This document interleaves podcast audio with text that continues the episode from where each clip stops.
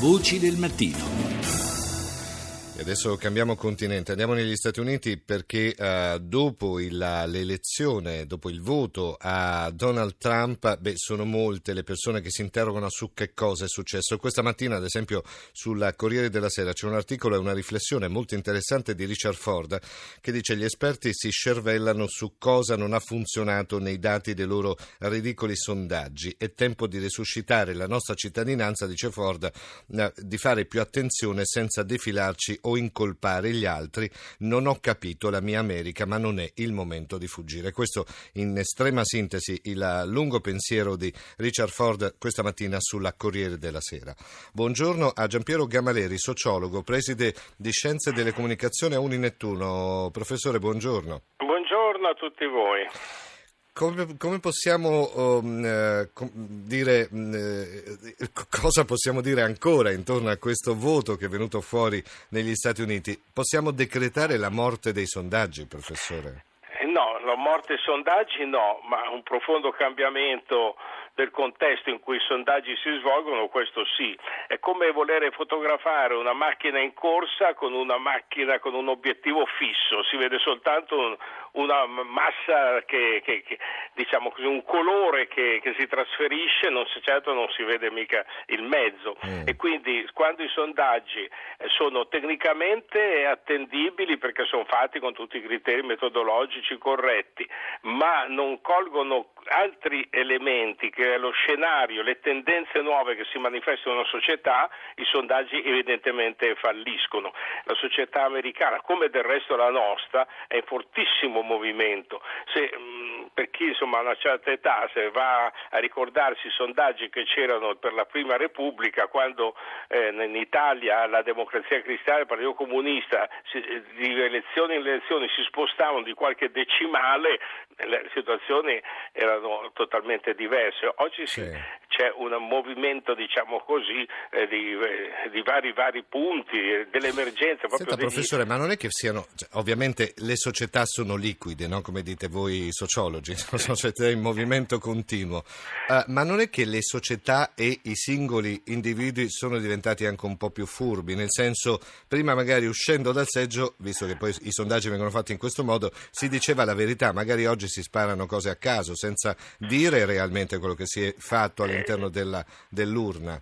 Certo, ci può essere anche questo elemento di scaltrezza e furbizia, diciamo persino di riservatezza, eh, perché eh, devo beh, manifestare, sì, sì. Cioè, però non credo che sia questo l'elemento. No. L'elemento fondamentale, ripeto, è il, il non cogliere il cambiamento. Facciamo il caso proprio situazione americana.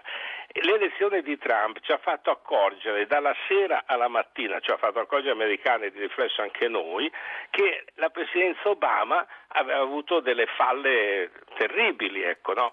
eh, prendiamone soltanto due fondamentali. Da una parte, per quanto era intervenuto Obama, non ha certo arginato la dilatazione della finanza e quindi quando in un paese in cui un operaio o un impiegato possono prendere mille volte meno di retribuzione rispetto al, al, al dirigente, al, al, grande dirigente, e questo è un elemento di malessere, non c'è una dist- giustizia distributiva sufficiente. Quando la pura giusta insomma, eh, riforma sanitaria porta a far sì che il, eh, attraverso un meccanismo che non è come la nostra INPS, ma di tipo diciamo privatistico, cioè di intervento di eh, compagnie private, e che la copertura sanitaria viene a costare circa 10.000 dollari l'anno contro i 3.500 di media di eh, euro del cittadino europeo, ecco che eh, dice va bene, ci è dato questo elemento, però noi non possiamo sostenere anche perché addirittura diviene. Cioè, delle, delle degli insuccessi, chiamiamoli così, che erano sommersi, erano sotto, sì, sotto, sì, pe- sì, sotto traccia. No? Però c'è da dire che probabilmente l'opinione pubblica nazionale, cioè intendo quella italiana ma anche quella internazionale, inizia ad avere qualche dubbio su quelli che sono i sondaggi perché negli ultimi periodi non ne hanno azzeccata una, dalla, dalla Brexit fino a Trump, insomma, no? i grandi eventi internazionali. Ecco, sondaggi tornano ad essere autorevoli quando riescono a cogliere questi elementi di discontinuità. Ecco, faccio un caso che forse è più mm, ci capisce. Sì. Se noi facciamo dei sondaggi sul tifo calcistico, mm. ecco, cosa che forse si fa poco sotto certe, sono scommesse ma non sondaggi, sì. eh, dovremmo tener conto che il tifo calcistico ha delle caratteristiche, quello dell'irrazionalità anche, dell'umoralità, il fatto che eh, un tifo calcistico tanto enfatizza la propria squadra quanto denigra quella altrui. Spesso ci sono delle striscioni veramente insopportabili di, di, aggressività verso la squadra avversaria che non, non c'entra niente. Ecco. Sì. ecco tutto questo, il sondaggio, di tutto questo il sondaggio deve tener conto perché diciamo, in questo caso qui ritorna a essere autorevole.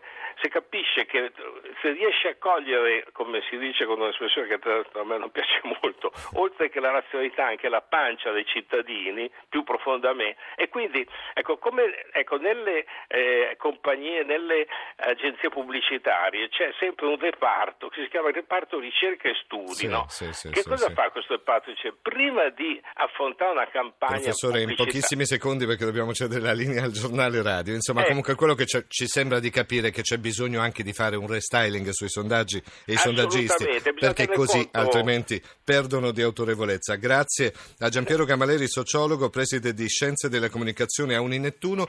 Adesso uh, sono le 6.30, la linea passa al GR1 con Luca Conti, noi vi aspettiamo subito dopo per le altre pagine di Voci del Mattino.